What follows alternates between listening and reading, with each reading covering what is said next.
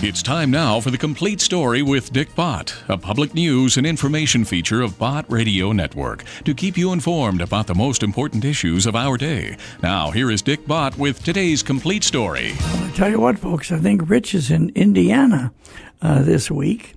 And um, so here I am. Here I am, and there you are. The thing we want to talk about today is something that I caught my attention last night.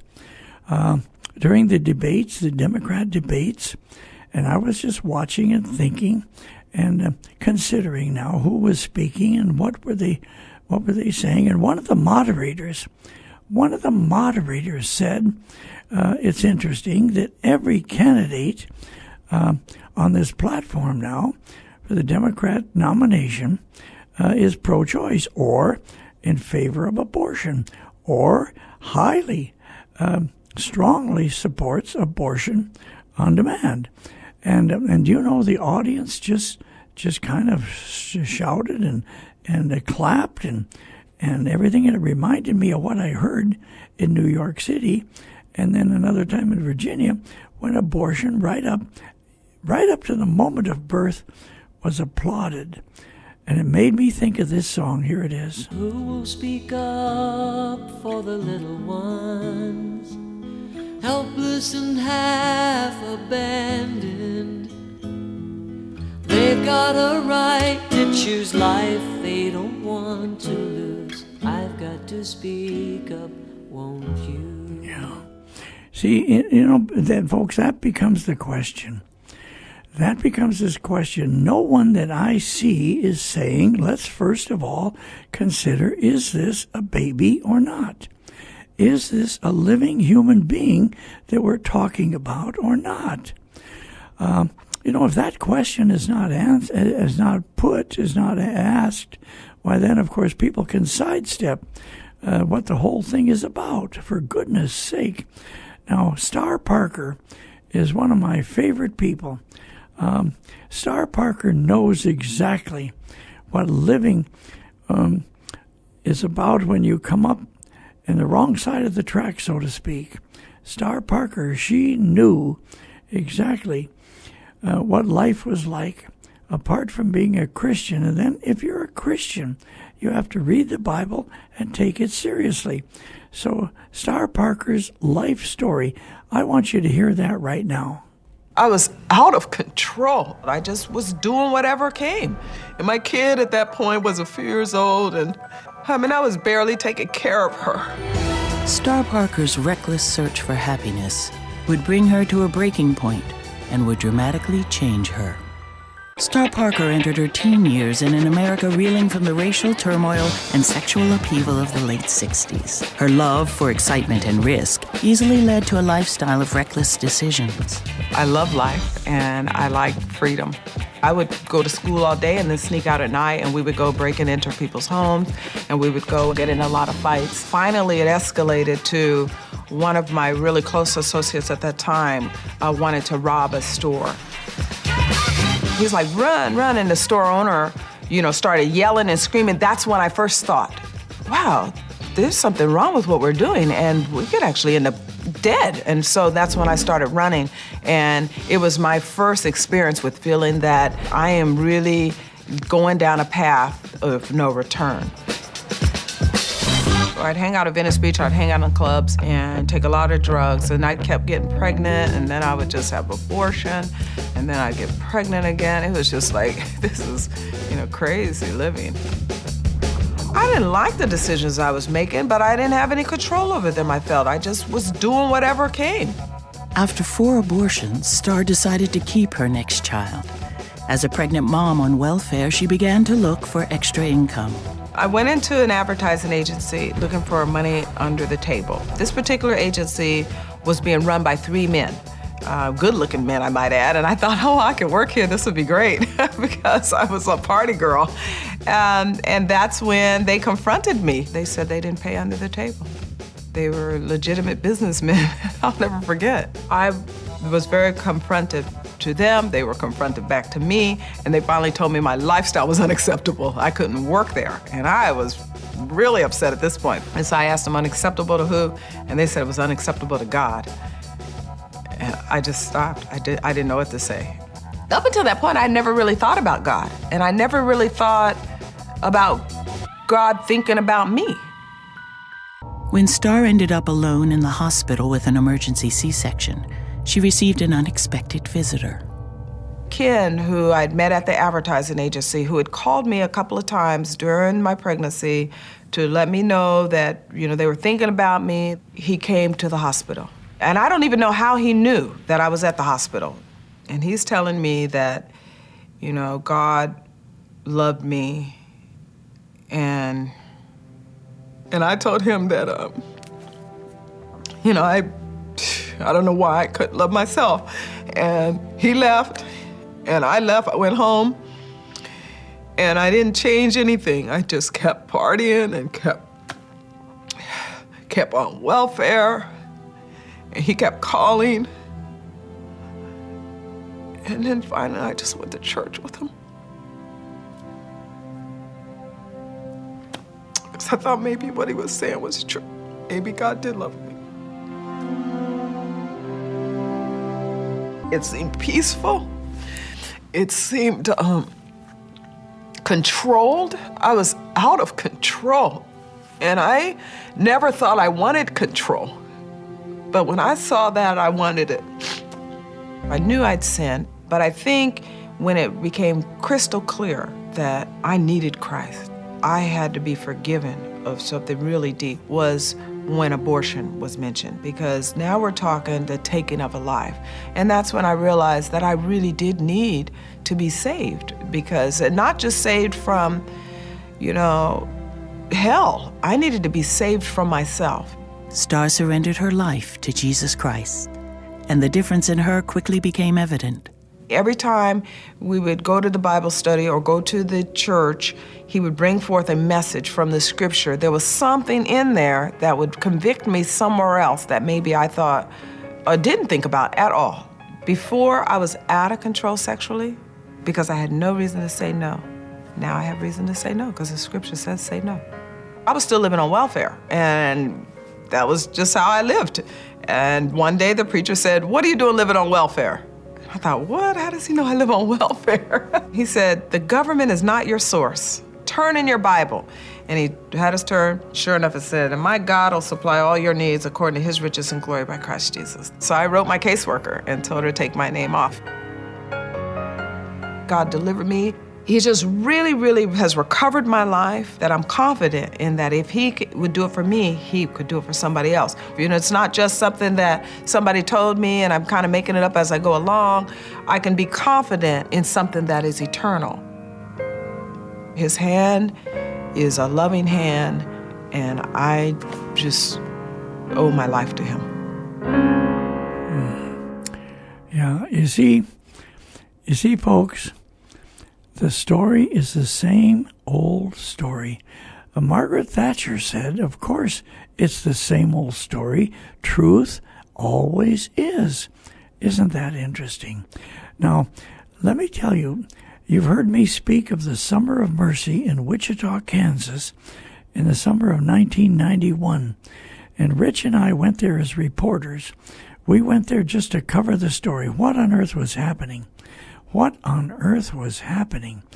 Why was Wichita singled out as uh, as the summer of mercy? Well, it's because there was a third trimester abortionist in Wichita that was harbored there, that was insulated there, and he would do abortions so late that hardly any place in the whole United States would do them as late as this abortionist did.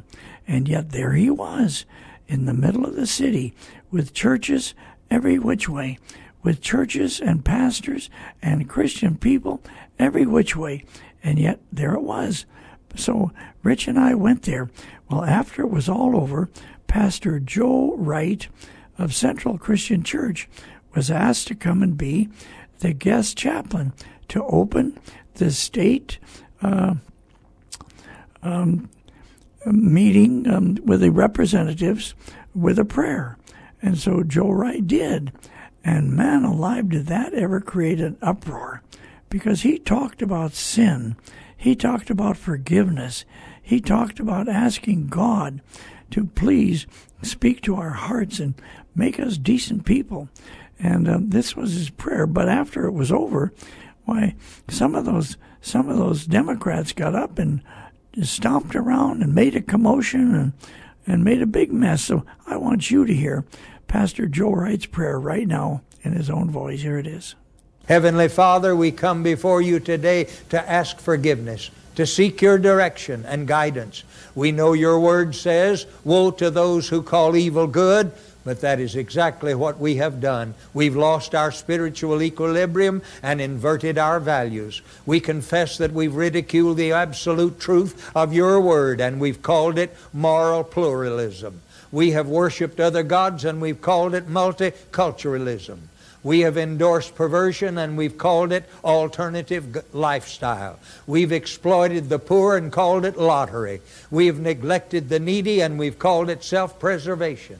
We've rewarded laziness and we've called it welfare. We've killed our unborn babies and we called it choice. We've shot abortion uh, uh, uh, people and called it justification.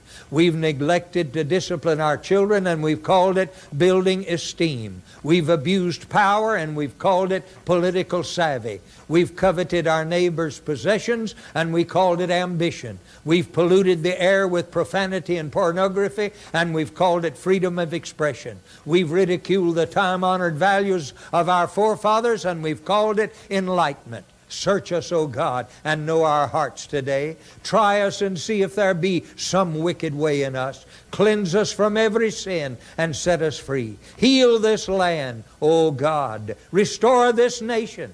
Grant us wisdom to guide and set us free. Take our wickedness and sin and cleanse us from within. Hear our cry. Hear our plea. In the name of Jesus, heal this land. Amen. Amen. And you see, after that was over, well, then there was the big ruckus. And I, you know, it could have been Republicans, but it wasn't. It was Democrats.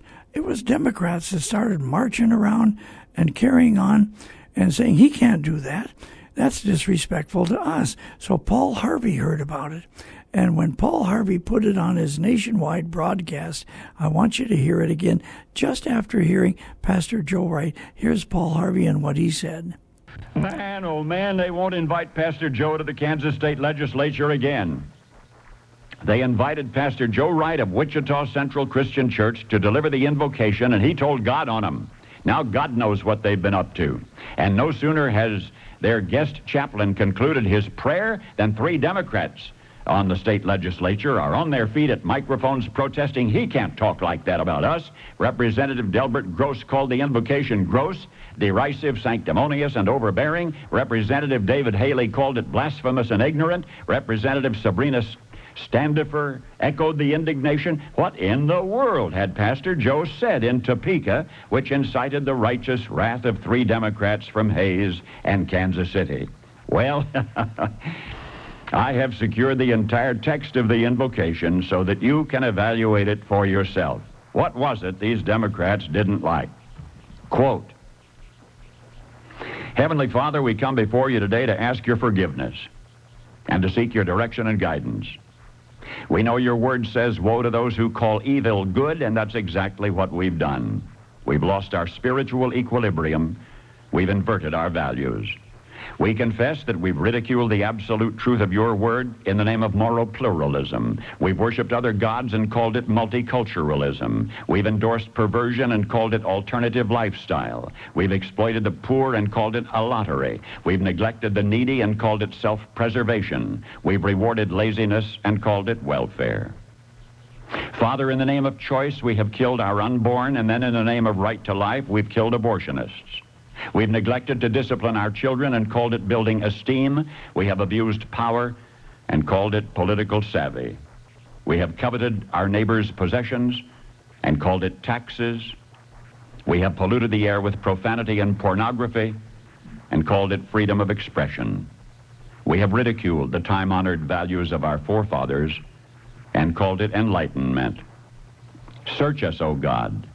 Know our hearts today. Try us and show us any wicked in us, and then cleanse us from every sin and set us free. Guide and bless these men and women who have been sent here by the people of Kansas and who have been ordained by you to govern this great state. Grant them your wisdom to rule, and may their decisions direct us to the center of your will. I ask it in the name of your Son, the living Savior, Jesus Christ. Amen. Mm. Isn't that something? Isn't that something? And I'll tell you, Kansas is not that different than every other state that's hearing this broadcast right now. I'm just thinking in my mind Oklahoma or Tennessee or Texas or Indiana or Nebraska uh, or Iowa or even uh, even South Dakota. You name the state where this broadcast is being heard right now, and the same prayer should be said, frankly, in the churches. We should ask God to forgive us for what we have allowed to happen and get into such state of affairs. Now, uh, you see, there is another woman here that I want you to hear from. She had three abortions. And I'll tell you, Christ did not come to condemn. Christ come to save us. Christ come to redeem us. Christ did not come to condemn us. Get that straight. So nobody, nobody is being condemned. We are saying the little ones, the least of these, for goodness sake, can't we organize ourselves so that the least of these are not the ones that are sacrificed as the adults try and work their way through the problems of life? Now, listen to this person's story. I think what's on my heart is to talk to the women out there that have had abortions and to let them know that their sin is not bigger than God. There are a lot of people that struggle with um, getting over the sin of abortion. I've heard a lot of people say in their life, you know, I can't forgive myself for this sin of abortion, and that is true. If you could forgive yourself, you wouldn't need Jesus. That's why Jesus came, to forgive us. Um, I have a history with abortion that started at the age of 16. I became pregnant um, at the age of 16, and my father took me for my first abortion. Um, abortion had just become legal. And so when I got pregnant at 16, I didn't even think about having an abortion. I actually wanted to place my baby for adoption. I knew that I was too young to be a mother, but I never even considered abortion until my father suggested and my boyfriend suggested that I get an abortion. And since it had just become legal, my father took me at age 16 for my first abortion. And at the time, I remember thinking, well, it's not a baby. It's just, you know, a pregnancy. That, you know, we just stopped the pregnancy. Um, I got married at 18. I got pregnant before I got married, and I wanted my baby, and I had her. I have a daughter. Her name is Shelley, and she's 35 now. And then I wanted to have another baby, and I ended up having a miscarriage. I got pregnant again, and I had another little girl, and she's now 31, and her name is Angela. And after six years of marriage, I got divorced. And when I divorced, I had a, an 18 month old and a four and a half year old. And I remained single for seven years. And during that time, I was very promiscuous. And at about age 28, I got pregnant again. And I knew that I was a single mom, and I, it was all I could do to afford these two girls, and I knew that I couldn't afford another baby. So I went and I had another abortion at 28. And again, thinking all along that it wasn't a baby, it was just a pregnancy that I was terminating. I got pregnant again when I was about 30. And at this time, I had just gotten married, but the pregnancy was not planned. It happened before I got married, and I didn't want the baby. My first marriage started out with me being pregnant when I got married, and my second marriage started out with me being pregnant. So I had my third abortion. And then I had my youngest daughter, Tinley, who's now 21. I ended up getting divorced again. And it was when I got divorced at that time that my middle daughter led me to the Lord at age 42.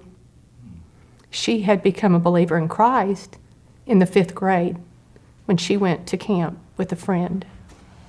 Uh, and in the fifth grade, she came back and she was all happy because she had been to camp and she was full of joy, and I didn't understand her joy. And I said, You know, why are you so happy? And she said, Well, I just asked Jesus to come into my heart. I'm saved. And I said, Well, I don't understand what that means. And are you going to talk about Jesus all summer? And, you know, I can remember now looking at her face and seeing how disappointed she was because in the fifth grade, she knew at that point that her mother wasn't saved. So, the, the second divorce devastated everyone in my family. And it was through that devastation that God reached down through all of that hurt and that pain and called me out. And my uh, middle daughter had a church praying for me for two years that I would come to know the Lord. And I did at age 42. And at age 42, when I read the Bible for the first time, and I read the passage that I knew you before you were formed in your mother's womb, I fully understood what I had done. That I'd taken the life of three of my children. They weren't choices, they weren't just pregnancy, they were my children.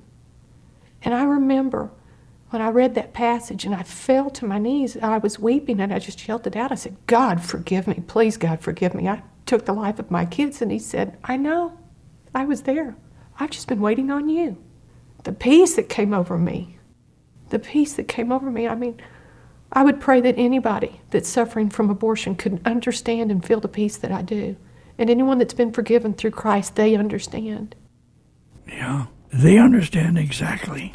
I'm thinking of some songs that I just feel so appropriate right now.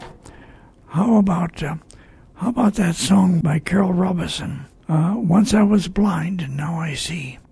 There is a story in the Bible recorded in John chapter 9 how a man was touched by Jesus. This man was born blind.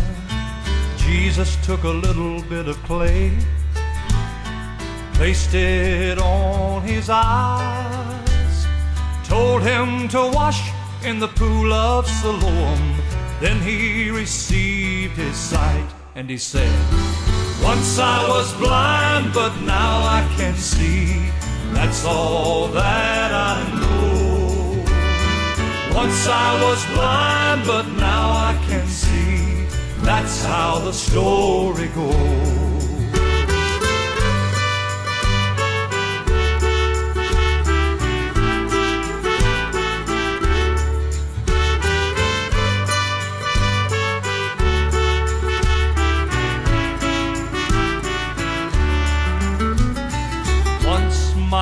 Life was in darkness. I was blinded by my sin.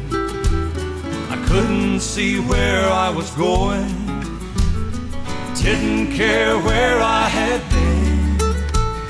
Then I felt the hand of Jesus touch my blinded eyes. I can't explain, but I'll forever proclaim that Jesus changed my life. Once I was blind, but now I can see. That's all that I know. Once I was blind, but now I can see. That's how the story goes. Once I was blind, but now I can see. That's all that I know. Once I was blind, but now I can see. That's how the story goes.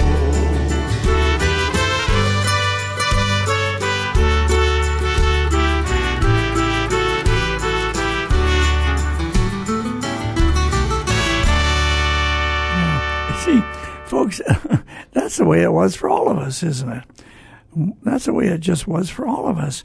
Now, I want to, I want you to hear a couple of of the comments that our listeners have called in on our listener comment line. Let me give you that number right now 800 345 2621. And here's, here's a gentleman that called in from St. Louis. Here it is. This is Ray listening to Bott Radio in St. Louis on KSIV FM. My wife Ruth and I began listening to Bott Radio when we lived in Kansas City in the early 1960s when it was a daytime only AM station, I believe. My clock radio is tuned to Bott Radio. It comes on at 5:30 in the morning uh, to Bott Radio and listen to Jack Hibbs from California. Wow. Thank you Bott Radio. Congratulations Dick and Shirley Bott and Rich. We thank you for the wonderful broadcast you provide every day. God bless Oh. you. Thank you. Well, thank you, my good friend in St. Louis. Now, here's a quick one from John, and uh, he's actually blind. Listen to this. My name is John. I listen to probably at least 50 to 70 hours a week. I'm legally blind. The Word of God has been taught to me by Bott Radio. That is where 90% of my education has came from, and I'm passing it on. I also have a friend that helps me with my ministry. He got saved by accidentally turning his radio and catching the name of Adrian. He was raised in Adrian. He began to listen to Bott Radio in the middle of the night, and he got saved through that. The Word of God is awesome, and you guys are doing an awesome job of spreading the word through the radio stations. Yeah. Thank you. Well, when he mentioned Adrian, I suppose he heard uh, Adrian Rogers from uh, Memphis, Tennessee. Um, but anyway, God uses anything to get our attention and then bring us to Himself when we are willing. See, when we are willing to hear Him and be sensitive to His will. All right, now this is Dick Bott with this chapter of the complete story as a public service, and I'll see you later.